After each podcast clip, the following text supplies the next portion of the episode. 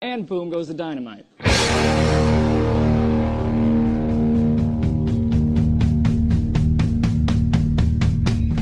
And boom goes the dynamite.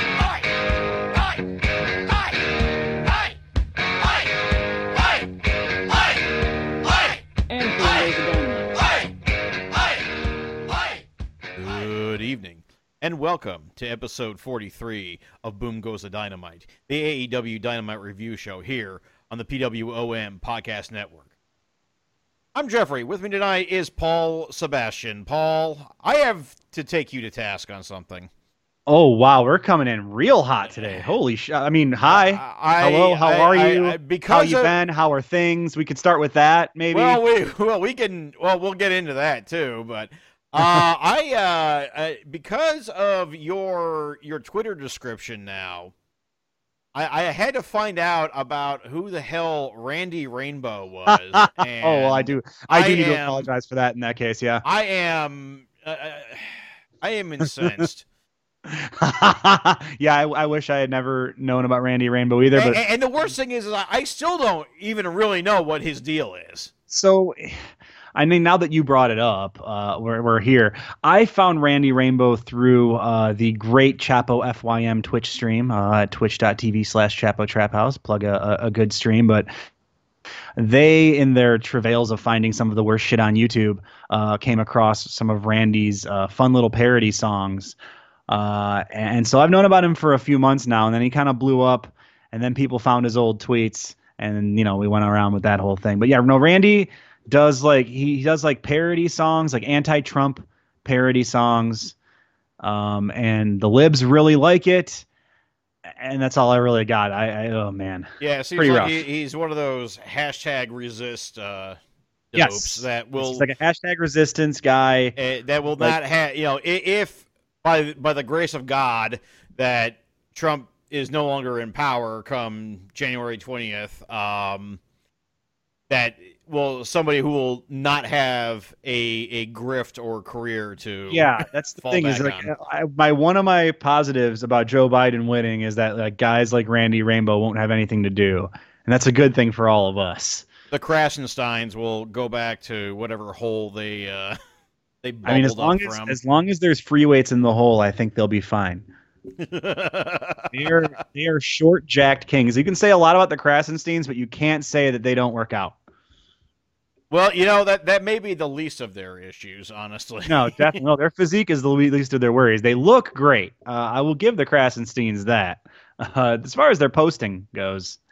Or their wife's, their quote-unquote wife's. Yeah, quote-unquote wife posting. That's such a good... He's making a Twitter account for your wife so you can keep posting is just such a powerful move. Yeah, I do respect totally not a way to evade a Twitter ban either. No. I absolutely respect it, and I would love to see a wrestler do the same thing if they ever got banned. Just like, no, hey, this is my wife. My wife. My wife. So, so how are you doing, Paul? Because I had a hell of a week. Wait, well, yes, you did. I don't know how much into that you want to get, but I'm glad everything is well. I'm glad your family are all okay. I'm going to get into it a little bit. Why don't you tell your story first? Or if you I don't really have much of a story. All I did was kind of wait around an extra few days to do this podcast.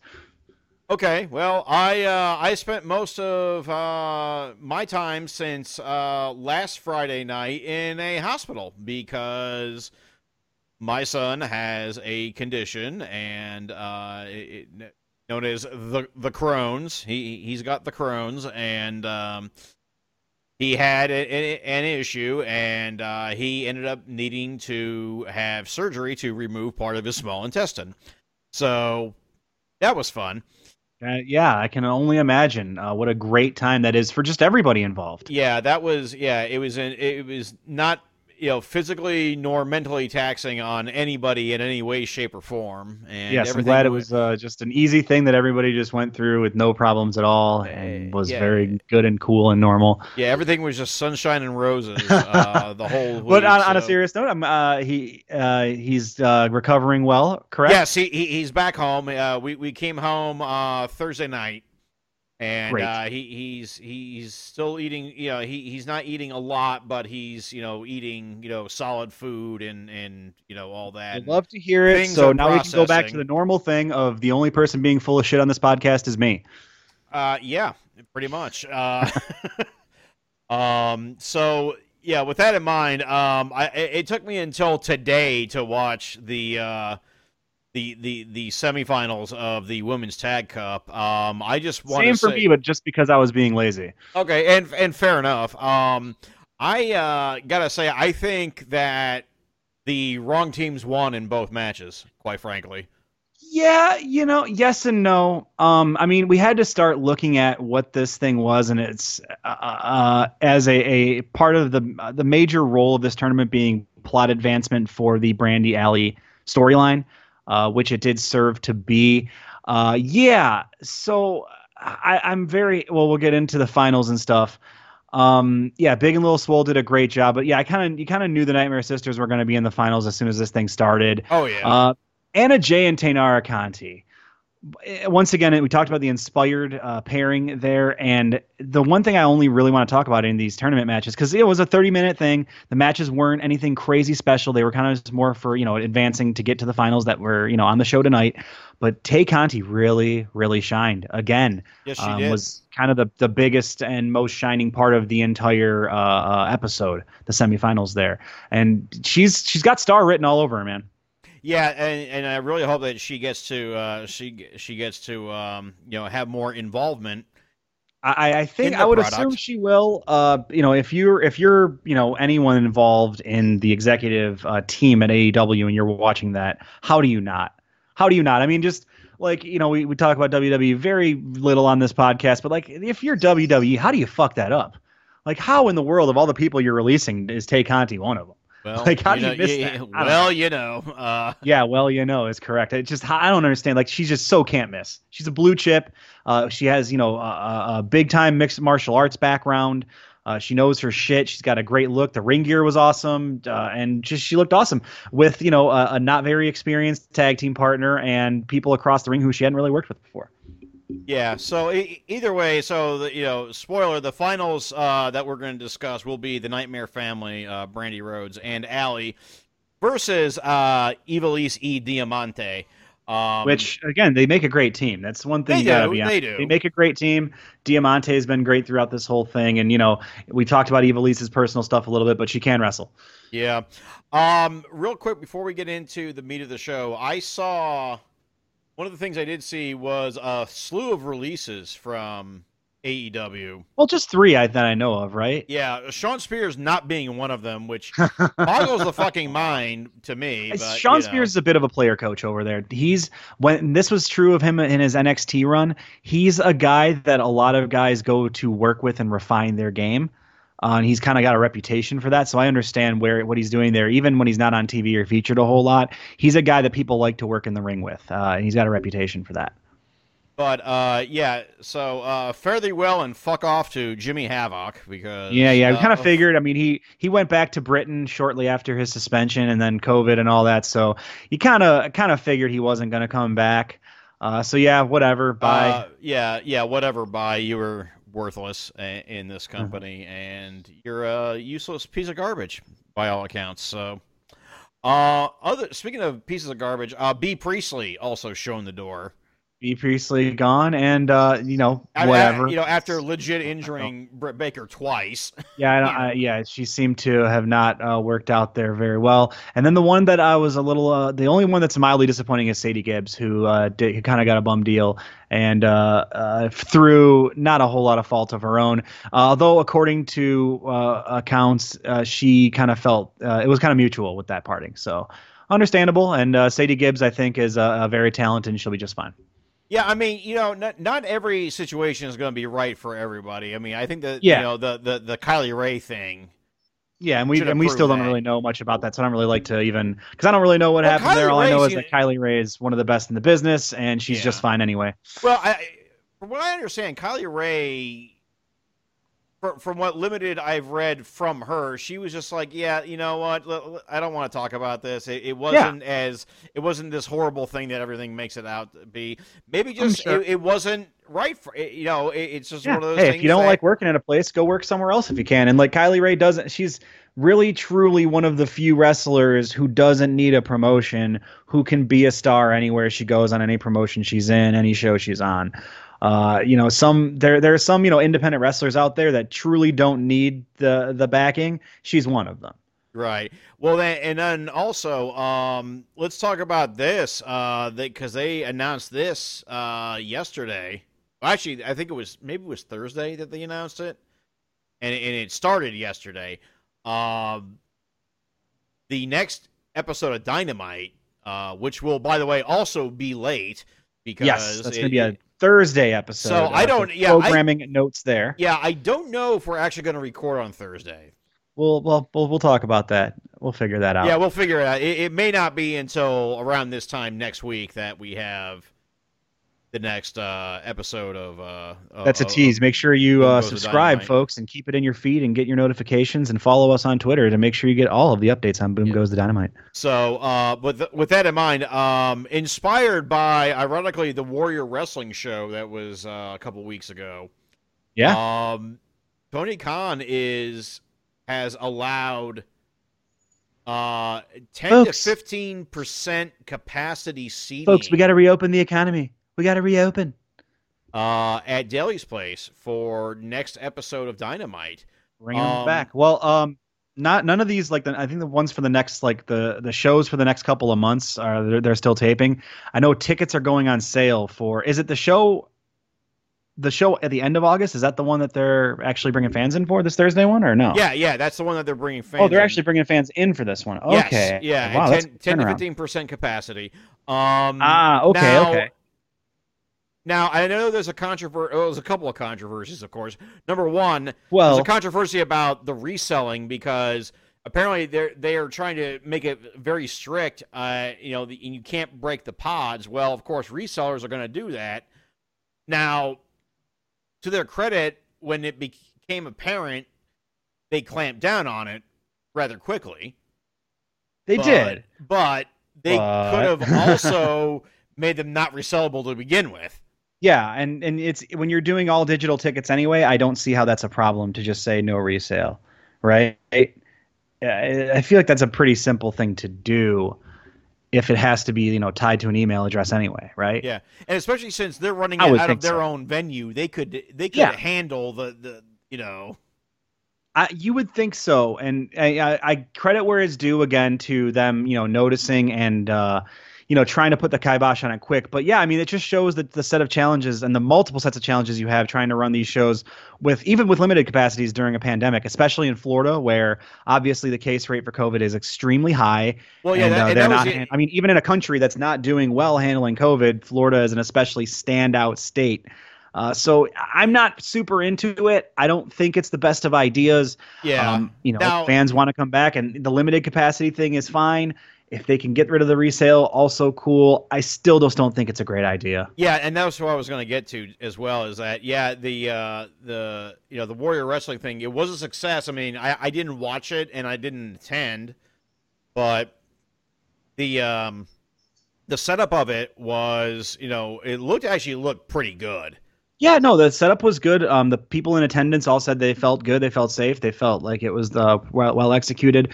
But not a lot of venues have an entire football field at their disposal. The thing is, though, AEW does. Why don't they just put it on the damn football field then? Yeah, exactly. Do it the same way then. Put it on the football field.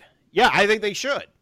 And they could charge whatever they wanted for it. People would love to be on the Jaguars field for this shit. I'm guessing the NFL probably would have some things about putting people sitting down on the field or whatever. Who knows? I don't know if the NFL has a say in that. It's not like the Jaguars will be playing there. So the NFL may not have a season. So, I mean, they can maybe set the fuck down on that. Right. But, any revenue opportunities you'd think they want to jump on if they can, use their stadiums and alternate methods, including the Jags. But again, as you pointed out, Florida is also one of the COVID hotspots of the universe. So, yes. It's pretty bad there. So, I mean, if you're going to the show, If you're attending, please stay safe. If you want to tell us what you think about that, definitely hit us up on Twitter. Let us know what your thoughts are, or if you're going to attend, or if you would attend. For me personally, I'm content to continuing to watch wrestling on television for the duration. Yeah, and in fact, Warrior sent an email today announcing three shows in successive weekends. Good luck to y'all. I will not be there. Nope, and I'm away from Chicago now, so definitely no chance for me. But yeah, even were I still in Chicago, I would sit these out. And if you want to watch them on Fight, or you think you're safe going, hey man, do what you got to do, right? Yeah, watching on Fight's a different story, and absolutely. Apparently, this. And I know you had a big day of the graps because BLP and GCW. I tried to watch as much as I could, but I was with that and with Dynamite today. But yes, it was a big day for independent wrestling as well as a big day for AEW Dynamite. And for the WWE fans, there's an NXT takeover featuring a punter. Yeah, a real d-bag of a punter that I don't mind telling you because he used to be the Barstool guy. Yeah, used to be in the city I lived in for years. He's, and somehow he conned the city of Indianapolis into saying that he was some really great, thinking that he was some really great dude, even though he the first time he got in the news was because he dove into the Broad Ripple Canal. Oh yeah, wasn't that the one that didn't Mike Vanderjagt have a thing with him or something? I know Mike Vanderjagt had a thing with Peyton Manning for a few minutes. Yeah, I remember Peyton Manning calling Mike Vanderjagt an idiot who got all liquored up, right? Yeah, for making a very good point about Peyton Manning. Yeah, just everyone bad all around basically. Yeah. Football players, what are you gonna? But the whole Barstool thing. Yeah, Barstool. You know what? Fuck Barstool. I don't. You know what? Shit sucks. Yeah, Barstool sucks. Yeah, I'll say it. I don't care. That shit sucks. It's bad. Yeah, and it's awful programming. It's a bad website with bad content. Their shit sucks. Their boss sucks, and the people that draw their paychecks from them suck. And I'm totally okay with all that. Yeah, and Dave Portnoy can gargle them as far as I'm concerned. Absolutely. So, One ball, everyone knows the rules. And with that, we go quasi live to Daly's Place in Jacksonville, Florida for episode 43 of AEW Dynamite. Your hosts, Jim Ross, Tony Schiavone, and Taz, and we go right in to the first match of the evening, FTR with Tully Blanchard. This was good, doing the no-entrance thing, I think. Several of the matches did the no-entrance thing. And when you're preempted by basketball and that you're trying to draw in the professional sports watching audience from that playoff game, getting straight to the action is the way to go. I thought this was a smart move. This whole show, I thought the Pacers had a chance for a second there too. Yeah, I only had it on for a moment there. Being from Southeast Michigan, watching the Pacers lose is totally fine by me. But hey, that's going to be in my bones forever. So anyway, this was a really fun match too. Absolutely. I don't have any specific comments. I'm surprised that even with Tully Blanchard there, this was a clean match. Well, there was one little instance of that big plancha over the top rope. Right, but that's not exactly plancha, and Tully kind of pulled Dax out of the way there. Yeah, but that was like the one move. But it ended up being consequential to the match because it isolated Mark Quinn for the Shatter Machine. So it was a difference maker, or whatever they're calling it. They call it something. No, they call it the Goodnight Express. Yeah, Goodnight Express. Yeah, which is kind of fun. That's kind of a fun name. Yeah, it is. It's all right. This was a fun. Yeah, go ahead. FTR is great. Private Party is great. Clash of Styles. Not a spot wise, it wasn't like a bunch of big spots, but it had a good narrative to it. FTR gets the big win, and Cash Wheeler is freaking jacked, dude. He's huge. He is. He's looking juicy. So yeah, that was a really fun opener. I mean, again, I don't have any specific notes on this one really, but yeah, that was just a fun opening match, and absolutely, it was a good way to start the show. We then transition straight into a pre-tape promo with your AEW World Champion John. He is Moxley. Definitely my champion, and that was a good promo. We do this every week. He cuts an awesome promo every week, and then we spend 5 minutes talking about how awesome it is. Yeah, indeed. Yeah. He just continues to do this. And this, keeping in with the no entrance with the the bunch of multiple man matches. This promo, a couple other promos we'll talk about. This show had a very like Memphis early 80s feel to it. Very old school kind of angles, kind of presentation. This promo felt very old school. It like hit all those beats that you would want to make sure to hit in, you know, a wrestling promo. Put over your opponent, talk about how good they are, but get a little personal. But, you know, also make sure you talk about how you're the, like, it just hits all these beats. Yeah. And like cliche, but in the right way cliche. Well, it was good because, you know, the way that Mox went about doing it was he first, you know, he said that, you know, MJF talks about himself a lot. And then, you know, he almost skirted into that himself. But then turned it around and then went back to MJF and saying, yeah, you know what? I really hope you are the face of this company for the next 25 years because I hope this company lasts 25 years. And I know I ain't going to be that guy. Yeah, that was an interesting line when he said, the way I wake up and feel every morning, I don't know if I'll make it another 18 months. Yeah. Which was an interesting little wrinkle to throw in there. But I mean, I like grizzled vet Mox. It's great. And, you know, for all the complaints about, well, I mean, mostly by MJF, that he's trying to be a clone of, you know, 97, 98 Stone Cold Steve Austin. I think it's maybe just in the way he presents himself and not necessarily his promo style, you know? Oh, yeah, no, his promo style is completely different. Yeah, especially since, again, Mox does not rely on catchphrases.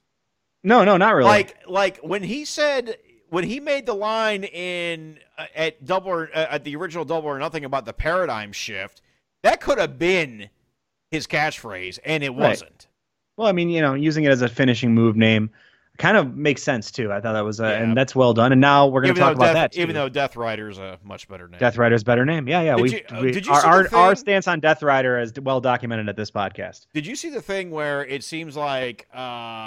It seems that the Death Rider, he did an interview, I think maybe with Meltz, where he said that the Death Rider name came from a leather jacket he saw at a Goodwill, and he said he had to get it.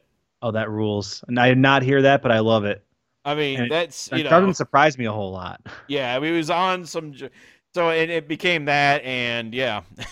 That's fantastic. And now Shooter has one. So wonderful. Well, I'm glad that they got their jackets and their nicknames because it rules.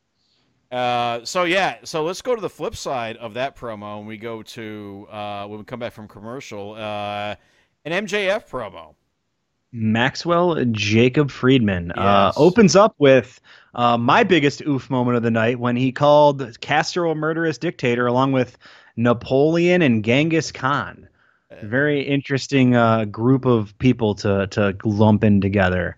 Yeah. It was weird. He called them homicidal maniacs, right? He was like, they're all homicidal maniacs, and that's what you're like, I guess. Hey, right? That didn't really land with me. They tried to make it a politics thing, but the way everyone was standing, it kind of looked like something from the fucking Purge. I don't know. The whole thing was weird to me. The promo didn't land. It had MJF is talented. I don't think this is done correctly. No, I this whole angle sucks. I'm sorry. We talked about this last week, so I don't want to rehash it. But like they could have done like basically the same thing, but had MJF kind of tell his story in the ring more versus just these promo segments, and I think it would have connected a lot stronger. But I think they're leaning way too heavily into this like political campaign thing, and it just it's fine to do one time, but doing it every week makes it get old real quick. And it has, and now we have the contract to ban, you know, the paradigm shift. And I'm going to give credit to the guy who played the lawyer on this. He did a good job. It was like pretty good acting. The guy who played MJF's lawyer says, I have a contract because we got 5 million signatures. Very funny, inflated number. Yeah, but plus they legit use change.org. Right, but I'm sure they're lying about how many even close to people sign. Of course they are, but I just think that using change.org for this was just I mean, have you seen some? This is like, this isn't even like the 500th weirdest petition on change.org. Well, I get that, but you know, it just seems like something that change.org is where they tried to recut The Last Jedi without women in it, right? Yeah, exactly. I mean, change.org's already been like bastardized, so I'm not going to give them like blame them for doing something like a million people have already done, you know? Well, yeah, but I mean, it's still, you know, it's still shit.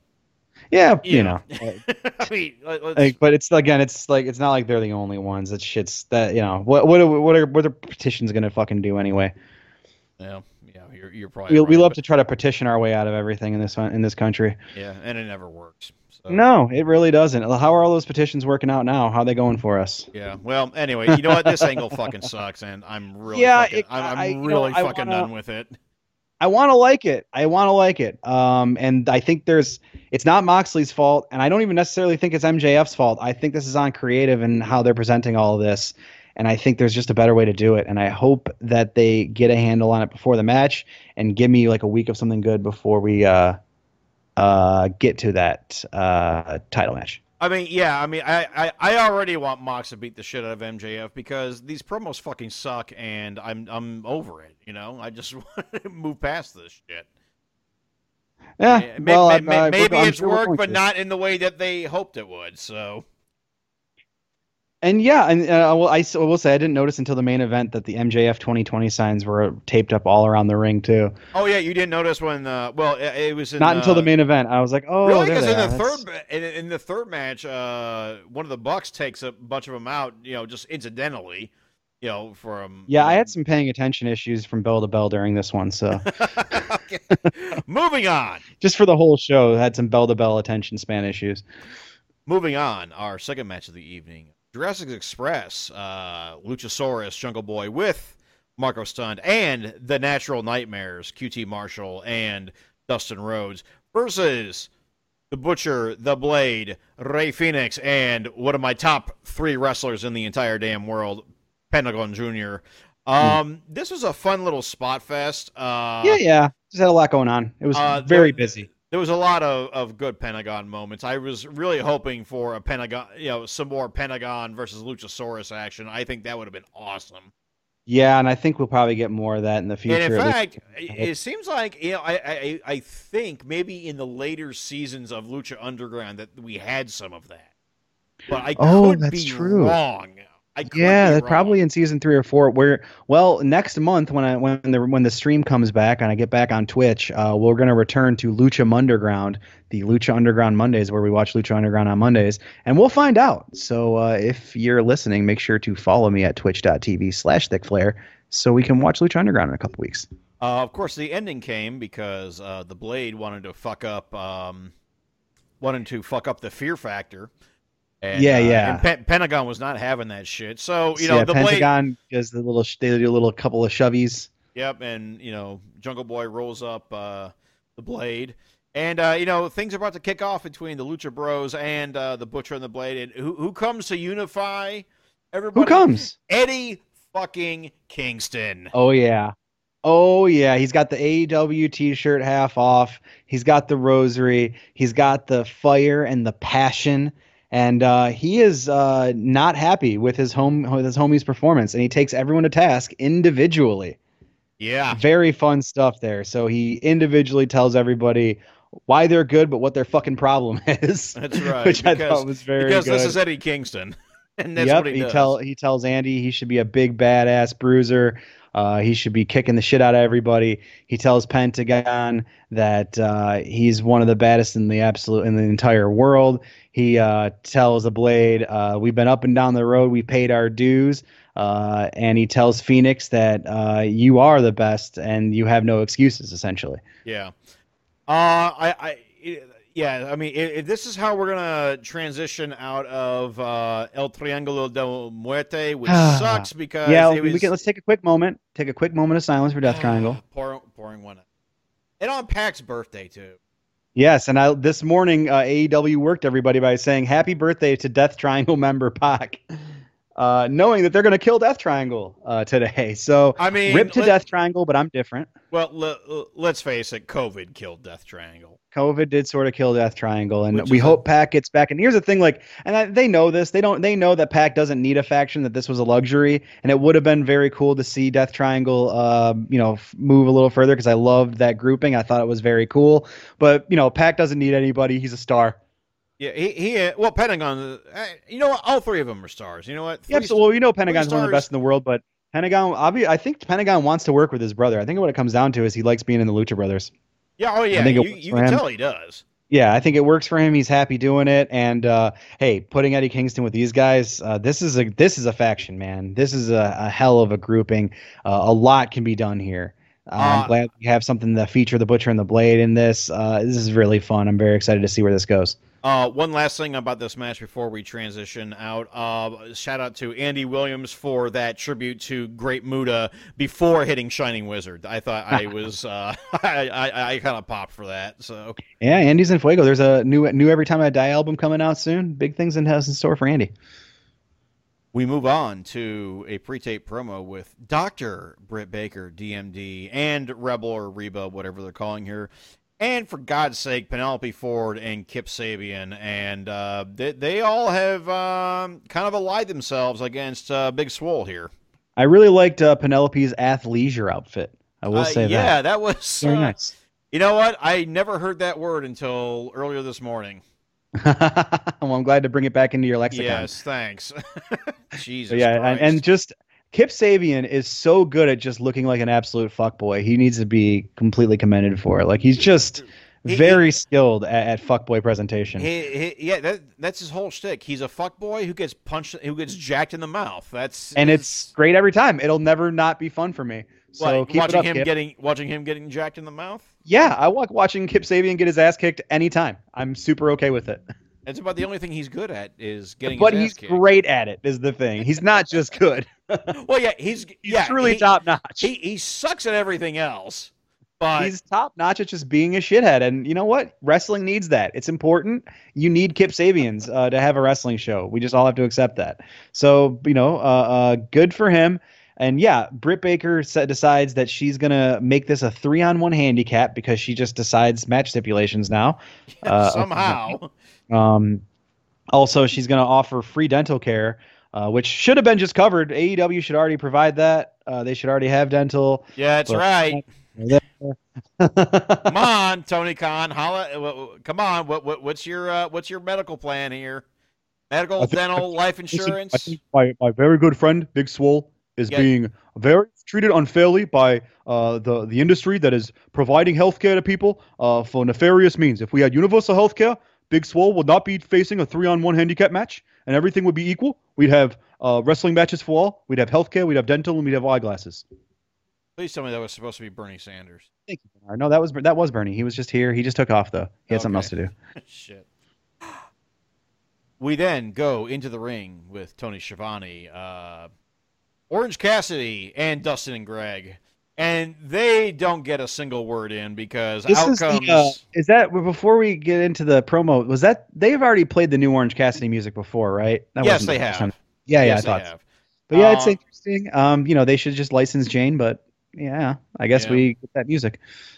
But they don't get to say a fucking thing because out comes Chris Jericho standing at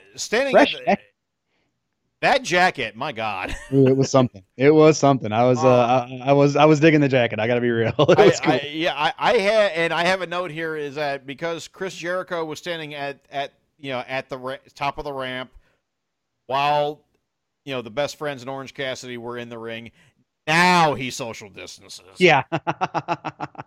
He should get a sequin mask. Once and then he'll like lose the mask, but the mask was $3,500. It's right there for him. We had speaking of right there for him, we've made some jokes about mimosas all throughout this feud because of the bubbly and the orange juice, and now turns out we weren't the only ones thinking about it. It's become a match. It has become a match. We have 80 gallons of orange juice versus how many did he say? Like 500 cases of champagne. Yeah. It's too much booze. That's way too much booze. Oh, my God. I just want everyone to know that that's way too much booze. But you know what, for some reason, that whole thing reminded me of? Do you remember the old MTV sketch comedy show, The State? A little bit, yeah. Do you remember the recurring sketch about $140 worth of pudding? No, that one I don't. Sticking their asses into $140 worth of pudding. Oh, God. That just sounds like a Chris Jericho bit, too. It does, yeah. But it predates Chris Jericho by like 3 years. So. But, yeah, so we're going to get the Mimosa Mayhem match. Yes. Is what they're calling that? Yep, and then they went ahead and ruined it by having the Inner Circle beat down everybody, and it prolonged the show. So, you know, one thing we diverge on a little bit here is deathmatch wrestling, right? You know, you're not a big deathmatch viewing guy, and I'm pretty okay with watching deathmatches. You know, there's a lot I can handle. Well, I used to be able to watch deathmatches. I think it was the fact that I had kids and all that. Now I'm like, understandable, you know, yeah. And we all have different reasons. Now I'm like, you know, I just like now I can't handle it, you know. Right, and that makes perfect sense. And it's, you know, whether your reasons for wanting to watch it or not wanting to watch it, totally valid either way. And you know, I can handle a lot. I can watch some pretty brutal shit. Fucking waterboarding somebody on TV is a little beyond the pale for me, man. Yeah, yeah. I was not cool with watching Orange Cassidy get fucking enhanced interrogation techniqued by some cheap champagne. Yeah. So yeah. Zero Dark 30. Not into it. Yeah, so that was a little weird and probably a little much. And like, we didn't have to do that, but, hey, we're going to get Jericho Cassidy 3 Mimosa Mayhem that I'm into. I think it's a very funny gimmick. You know, someone's getting thrown into a pool of orange juice. That's right. Because that has to happen. And I mean, if you're there, it's great. You know, someone's going into the juice. Like we were watching, well, Honey and I were watching a show the other night, and it was like, you know, ultra rich folk having a party, and of course there's a huge pool there, and there's a bunch of conflict happening, and it's like there's a rule that somebody has to enter, it has to be thrown into the damn pool. It's like in wrestling, if there's a body of water in wrestling, somebody has to end up in it. Correct, yeah. It's the Chekhov theory. Chekhov's mimosas. And but unfortunately, could you imagine Chekhov's mimosas? Just everyone on the Enterprise crew just getting lit at brunch. They just go into the holodeck. They just go into the holodeck wrong Chekhov, but yes. Oh, whatever. They go into the holodeck. I don't care. They're in the holodeck, and they manifest like a gentrified brunch restaurant in Logan Square that Lori Lightfoot is keeping open for some reason, and. You know, they all have some overpriced mimosas made with cheap Chris Jericho champagne. I appreciate that you didn't. They all go to try to have fun at the beach and get kicked off. I appreciate that you didn't say Hoffman Estates. I really do. I did not say Hoffman Estates. No, I feel like all the coolest, you know, brunch places are like in the North Side neighborhoods. Like, probably. You know, they're in River. They're in River North. They're just using the holodeck to manifest River North. Wicker Park. Oh, God. Some real local humor for you listeners out there. That's right. We're like the electric company. We're the only podcasters that don't talk about Brooklyn. Ever. That's our guarantee as a truly Midwestern podcast. You know what? The only thing I'm going to say about Brooklyn is one of these days I do need to get out to DeFara's before that guy dies. For his pizzas. Anyway, I didn't really get a chance to do Brooklyn when I was there for Mania weekend. We spent most of our time in Manhattan. So yeah, we were between Manhattan, Queens, and Jersey City. So yeah, same. Yeah, we were. I mean, we were at a lot of the same shows that weekend too. I think. I think we were, but anyway, moving. Oh, so anyway, so the point is that show we were watching. Yeah, nobody ended up in the pool. So all we did. The rest of that episode of the show is that my honey and I just made jokes about Dynasty because we know that in Dynasty somebody would have ended up in the fucking pool. Someone would have ended up. I mean, that's good. It's good storytelling. It's good TV. You got to do it, bitch. You got to do it. Something like that, you know. Joan Collins and Linda. Oh fuck, what was her name? Linda. You got me. This one. You know who I'm talking about, right?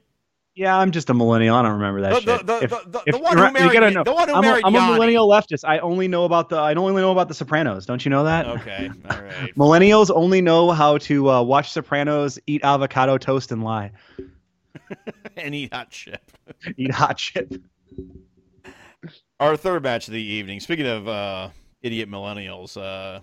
Kenny Omega and the Young Bucks versus Dark Order. Dark Orders 3, 4, and 5. John Silver, Alex Reynolds, and Alan Angels. Did I get those names right? I think I did. I believe you did. I think I did. Finally. Wow. Wow. I guess you joined Dark Order now. You're in Dark Order. That's how it works. I know their names now. The first comment I have here is, oh my God, Kenny's cupping marks. Yes, he did some hardcore cupping over the last few days. That's like Yuji Nagata would be. He is cupped up. That. Yes, he's really bringing those toxins out to the front. Drawing one of them. One of them looked redder than the others. Like it was like a fresh wound or something. Like oh my God, that's where all that bad energy was. He's just getting his chakras aligned, bro. The only real, I mean, this is just, you know, it was another Young Bucks Kenny Omega spot fest. The one thing I will say is that stunner into a German suplex combo. Holy shit. Yes. I love that. Very cool. Very, very cool. The one thing, you know, and I've talked about, like, you know, my thoughts on Young Bucks matches and, like, the good part about them, the criticism I'll give and the things about Young Bucks matches that I think people get a little sick of is matches like this where when things are kind of busy like this, everything has to be, like, really well arranged. And the spots that they do look too arranged. Does that make sense? Like, things that... Oh, and I'm not big on, like, you know, I don't think all wrestling has to look real or whatever. I'm okay with the performative aspect of all that stuff. But when you do it too often and just you can tell, like, things are being deliberately set up by their opponents to make the spot work, it does kind of take the disbelief out of your viewing experience bell to bell a little bit. And this match kind of did that in a couple spots a little too much for my taste. But the end was fun. It was. And then, Kenny Omega goes apeshit on someone again. Dark Path Kenny. The impending looming darkness of Kenneth Omega. He wants to try to one-wing angel one of the Dark Order guys through a chair, and the Young Bucks won't let him, and he gets all mad about it, and off they go. Yeah, so, yeah. So things getting a little... Kenny's frustrations with his tag team situation and with just external factors in his life starting to really get to him. What external factors? I don't know. Just he's mad at the Young Bucks. He's got the tag team stuff going on. No one's letting him have any fun. He's losing stuff. I don't know. Sit down and play some video games, motherfucker. Just. I mean, sometimes you got to find your center, man. That's what I do. I'll just game. Like, if I need to chill, I'll just game. Yeah. He knows. He can do it. I got you. Yeah, I read comics, you know. Just get on there, get yelled at by, and get called slurs by a 12-year-old. Everyone will feel better. When we were in the hospital, my son got all excited because we found like an Xbox One on wheels, and it had FIFA 20 on it, and he was fantastic! Until. No, it's offline. We don't allow you to be on the internet on this device, and you cannot sign into personal accounts. So he was like, "Fuck." That's for the best. Although you don't want kids in a hospital's blood pressure getting elevated to those kind of levels. So and I'm sure they don't want on the pediatric wing of the hospital they don't want the Xbox 360 to have don't GTA Online on there either. So. Moving on, we go to a promo backstage with Alex Marvez with FTR and Tully Blanchard. This was some standard shit until Adam Page showed up, and then after that, great shirt on Adam Page. Holy shit! What a hunk. What an absolute hunk that man is! Like my goodness, great shirt. Real hunk status. But the rest of that promo just dragged after this. I'm sorry. Yeah, I mean, they're trying to get to a thing, and it's fine. Like, I think, I feel like FTR sort of lost the thread a little late in the promo and, like, had to kind of find their way back on track. They did a serviceable job, and it's one of those things where, they don't script their promos strictly in AEW, so once in a while, shit like this happens. It's wrestling, whatever. But, yeah, I mean, they're advancing the story. Tully's getting more involved with FTR. Adam Page is kind of floating around because, he, like Kenny, is frustrated with his situation, but is handling it in a different way. So it kind of shows those contrasts between he and Kenny. So something's got to give with those guys. We got a gauntlet match next week. This is where they announce that. They're going to do a tag gauntlet, FTR taking on 3 other tag teams potentially in a gauntlet-style match. Winner of the gauntlet takes on the champs at All Out. Yeah, well, I mean, they've pretty much telegraphed this. It's going to be FTR that You would think so, but you know, the AEW is not averse to throwing a swerve on these kind of things to us. Well, that much is sure, and we'll get into that here coming up. We most certainly will. So, hey, look out for that. I mean, I wouldn't be surprised if the other three teams are what? Private Party. Who else is in this match? The Bucks. Best Friends. And Best Friends. I mean, I wouldn't be surprised to see any of those three teams in a tag title match at a pay-per-view. So. Yeah, I think the thing is the other three teams have already had a shot, and FTR has not. So true, but hey, slow burns are slow burns, and they're okay with doing it here. It seems. I mean, I would expect FTR to win, but you know, they might keep you guessing. Moving on to the fourth match of the evening, we have Darby Allin squashing the bejesus out of Will Hobbs. Nice to see Will Hobbs on TV. Unfortunately, he's just jobbing, but Will Hobbs. Good, talented guy. Hope to see more of him. Did some stuff on Dynamite. Also got squashed by Orange Cassidy once on Dark. But good wrestler, and I hope to see more of him. Following that, Taz assumes he goes to a live mic out on the PA, and we get Ricky Starks dressed. Well, no, it was Darby. What do you mean? It was Darby too. It was Arby Dallin. So that was some good work by Ricky Starks, I gotta say. Yeah, it was he was very fun, coming out and like bringing the skateboard down to reveal himself, and then the beatdown and the promo he cut on Darby after the beatdown, absolute hot fire, fantastic, top notch stuff. Ricky Starks is a guy to watch out for here on AEW. Yeah, it was really good stuff. I agree. 100%. So yeah, he distracts Darby until Cage comes in. Cage beats him up. Starks pours water all over everybody to get the makeup off him, and just cuts a great promo. Just a lot of intensity. It felt very personal. It just felt very angry, and it really worked. Somebody made a comment to me the other day is that Ricky Starks is everything that MJF thinks he is. That is a really apt observation. I think I agree. All right. And not the only recent NWA personage that we're going to see tonight. Let's go. Following that, into the commercial, we have Sammy Guevara and his cue cards that got hijacked by. Oh, he thought they were his cue cards, and then the tone of the cue card started changing, and he looked at the cue cards, and it turns out he's like, wait a second, this just says I'm going to get deleted. I didn't write that. Oh wait, it's Matt Hardy. Yep, and Matt Hardy goes and beats the shit out of. Which also, talk about things that were impactful. When they cut back from commercial, Matt really laid into Guevara. This is Sammy Guevara's receipt for busting Matt open, for sure. Yeah. And he had to take an absolutely brutal bump through the announcer's table. He did. Yes, he did.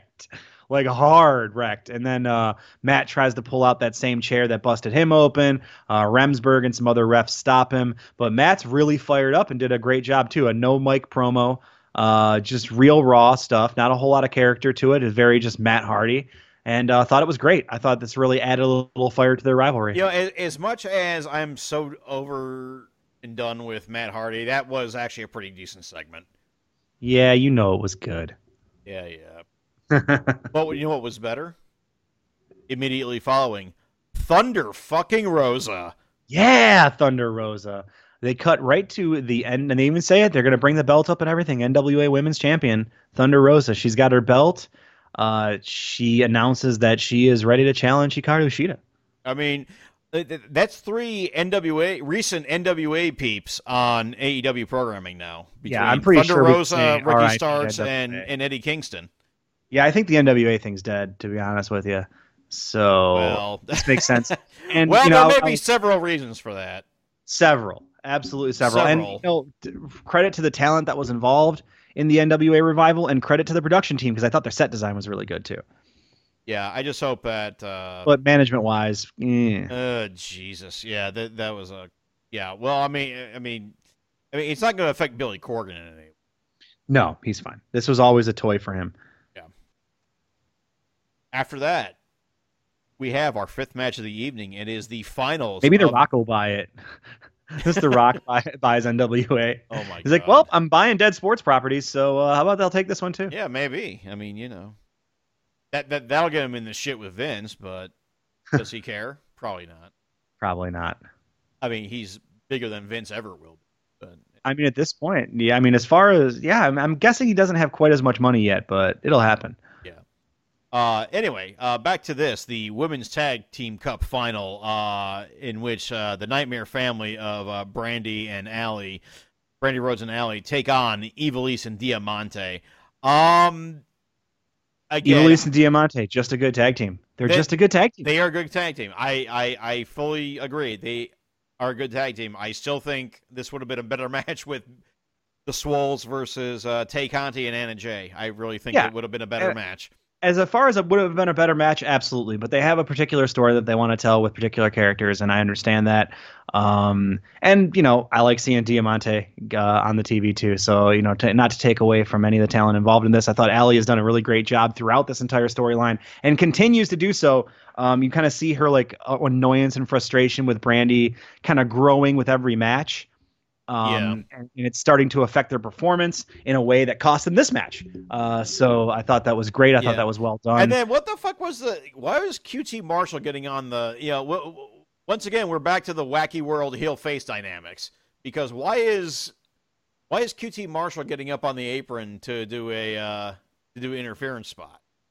Well, they're heels, right? I mean, again, and also, are they heels? AEW. I mean, they're not very clear about this. Is something that, you know, if we're going to, you know, analyze and talk about AEW, we have to understand that AEW doesn't do traditional face heel stuff. They just don't. It's not their goal. It's not what they want to do. And they've, you know, that's been stated from the company themselves, from Cody, from Tony Khan, from Kenny Omega.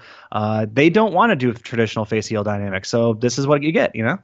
Yeah, stuff is different. It's just people trying to win matches. Yeah, because they want to have, you know, they want to be the bad guys, but they want to be cheered for it. So that's why. I mean, you know, it's. Well, I think MJF is an example of that. When we can circle back to like his promo, I think one of the things that's failing about it is that he's doing too much trying to make people laugh and also be a bad guy. And you have to just pick one if you're trying to present that particular character. Yeah, I mean, Chris Jericho... I think with this kind of stuff, I don't think it's a big deal, because it's like people just doing stuff to win matches, whatever. And, you know, sometimes it works, sometimes it backfires. In this case, it backfires. Evilise and Diamante are your Women's Tag Team Cup champions. And that was a nice touch with them throwing the flowers down. Yeah, it was great. Throwing the flowers down, grabbing the Puerto Rican and Cuban flags, and having a nice celebration. Medusa there. Great moment for them, and excited to see what they do as far as having women tag, if they're going to turn this into a feud, what's going to happen here? It's interesting. Yeah, that is the thing. Where do you go from here on this? Well, I think the first thing, and I think the one thing that the Women's Tag Team Cup should have done for AEW is show them that they have a very, very talented commentator in Vita Scott, who they absolutely should keep on board. And to their credit, they brought on segment. Vita Scott did do commentary for this match and did a great job again, because she's been, in my opinion, since she's come on the show over the last month or so, she's been AEW's best commentator. I think they should absolutely keep her on. My dream team is a 3-man booth with Shivani, Taz, and Vita. I think that's who you should keep going forward. Sorry, Excalibur, love you, but I just feel like that's the team. That's they've you know, Taz and Vita have been great on Dark and on the Women's Cup together. Shivani's been great with them too. So just do that, run it. Okay, you know, bring on Jericho occasionally because he's good. Shivani are fantastic. I think the thing together is, you know, having wrestlers rotate in is super important. Like, you know, if I were booking a wrestling show, my commentary booth would have 2 consistent people and then 1 rotating chair of active wrestlers. Okay. I think that's the best way to do it if you're going to do it. It gives people more chances to get some work in on that. It lets the fans get to know wrestlers beyond just their in-ring stuff, and lets people get better and get some practice in an important skill. So they should do active wrestlers on the show more. But if you're going to have a 3-person booth, I absolutely think Vita Scott should be involved in it every week. Yeah, you know what? She did really great, and yeah. Also, big shout-outs to Shaw Guerrero, who did a quite good job as a ring announcer throughout that as well. Yes, she did. And she's young. She hasn't been doing this very long, and she's already showing a lot of promise there. So, yeah, this was a fun little 3-week program, sub-program. But, I mean, yeah, where do you go from here with this? I hope we see more, or, you know, I mean, obviously you have a lot of talented women that you brought in from this. You know, you still have Cameron, Ariane Andrew, for those that didn't know Cameron in WWE. You know, the aforementioned Tay Conti and Anna Jay and Riche Chanel and just everyone you brought in. So I hope they keep a lot of this talent around, and I hope we see that at the very least expand the women's division with it. With that, we go to our main event of the evening for the TNT Championship. Cody Rhodes defending against Brody Lee. This was totally not the match I was expecting. No, it wasn't, and boy, was I pleasantly surprised, Jeff. This, you know, for what we expect week to week, a great performance. Cody puts the guy over, gets him a rub while still winning the match. With this match, what I would have expected is an early Brody advantage, leading to a really strong, interesting Cody comeback, and Cody barely getting the win by the skin of his teeth, or maybe some sort of dusty finish or some way for Cody to retain the title while Brody still looks strong. Oh boy, was I wrong. No, that was definitely not what we got. That is not what we got. Brody immediately just starts kicking the shit out of Cody. Outside the ring, he throws him over the guardrail, pulls an entire guardrail section down, pushes the whole thing over, throws a few chairs, just beats the shit out of Cody like to a real like fine pulp, and gets him back in the ring. A few power bombs and a 1-2-3 count, and Brody Lee is your new fucking TNT champion. Yeah, Cody got squashed. Cody got his ass kicked. Fucking squashed. Cody took a squash on a Saturday night. Who saw that one coming? Not a whole lot of people. And this is where, you know, we talked earlier about AEW not having a problem subverting our expectations. And I got to say that this was a really well executed instance of that. So, yeah, Brody Lee is now the second all-time TNT champion. And he wasn't finished. There was still some time left on the broadcast. So Shivani goes to interview Brody Lee. Brody says, it's people like you and it's executives and it's suits who held me back throughout my entire career. But I'm here now. I'm in charge and I'll get the hell out of my ring.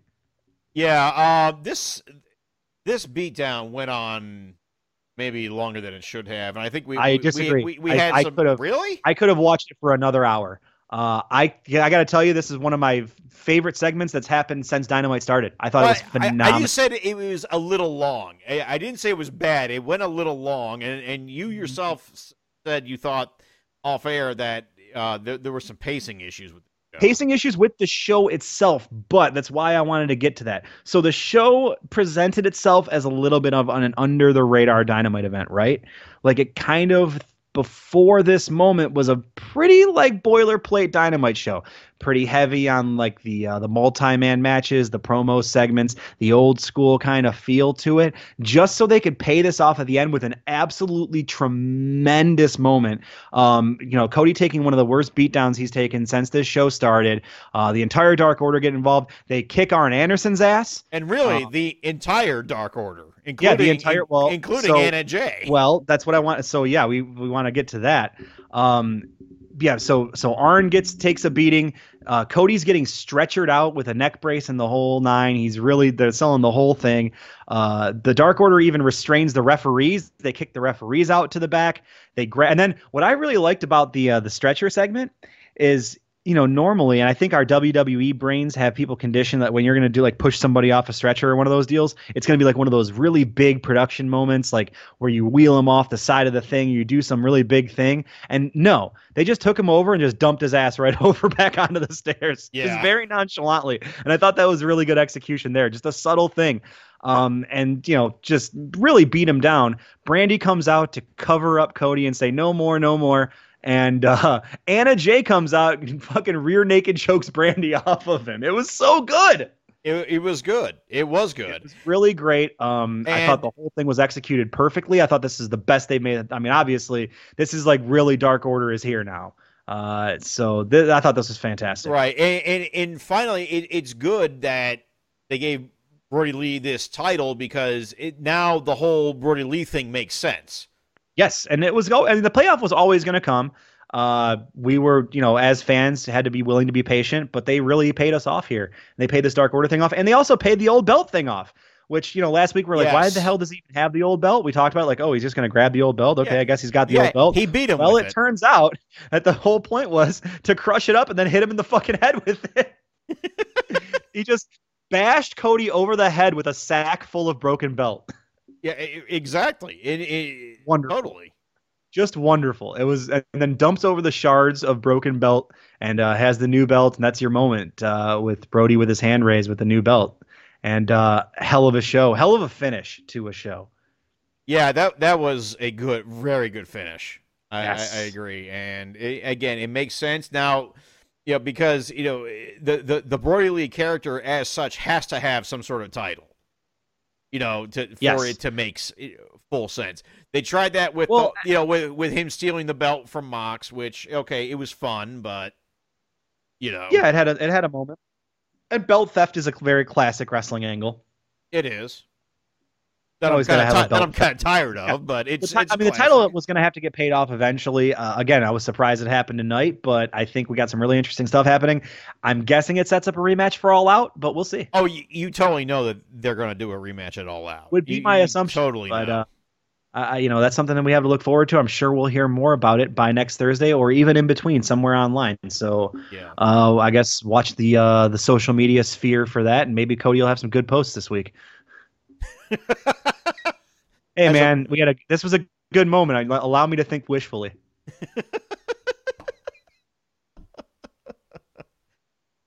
Ah, jeez. Do we need to do pros and cons? Yeah, I'll do some pros and cons. Give me some pros and cons. I'll give you some pros and cons. Pros: Cash Wheeler's pectoral muscles, 80 gallons of mimosa. And $140 worth of pudding. Yeah. Exalted champions and Vita Scott. Cons: Tony, obviously. Tony Khan. Oh, that Tony. Because he's okay. Anyways, that didn't land. I gotcha. Okay. We made that joke so long ago that I know, but I'm bringing it back. I don't care. I don't care. I'm bringing it back. So yeah, cons: Tony, inconsequential bell to bell wrestling for some fits and starts. MJF stuff. Didn't land. Disrespect to mine and your president, Fidel Castro. Won't stand for that, of course. And that's about it. All right. I don't feel like doing pros and cons. All right. So I've had cons, hospitals. They suck. I never want to be in another one again. Fair. So with that, Paul, go ahead and plug yourself. All right. I'm still on Twitter at ThickFlairTTV. You can follow me on Twitch at twitch.tv/ThickFlair, where we are coming back sometime in early September. So follow now and be ready for that. And I think that's about it. You can find me at Strong Style Story without the E in style on Twitter, my personal Twitter at GD Wessel. 2 S's 1 L. Obviously, since I was in a hospital most of the week, I did not get around to doing Strong Style Story like I wanted to, and I was supposed to do it today, but then something else came up out of my control. So we love when things come up, We just love circumstances that are out of our control. So I think Chris and I are finally going to do it tomorrow. Wonderful. I think. So we're finally going to get to a Strong Style Story episode, so we can cover the run up to the big Meiji Jingu Stadium show.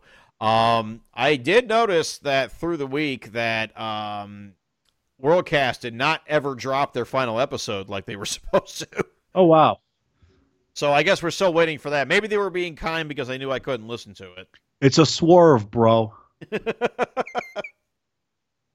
But, so stay tuned for that here on this here PWOM podcasting network. Paul, any final words? Pee-pee poo-poo. That's my final word. Given what I was dealing with the whole week. Well, it's more apt than I even thought. Wow. Jesus. You know what? So, just to reiterate, I don't know if we're... Dynamite's not on until Thursday this coming week. I don't know if we're actually going to do it on. So that's why you got to follow us on social media to find out. Yeah, we may put it off till the weekend because I just don't know. Folks, that's how you tease it out. It's called uncertainty for a good reason. Follow us on social media. You never know. You might get a podcast episode on Thursday. You might not. We'll find out next week. See you then.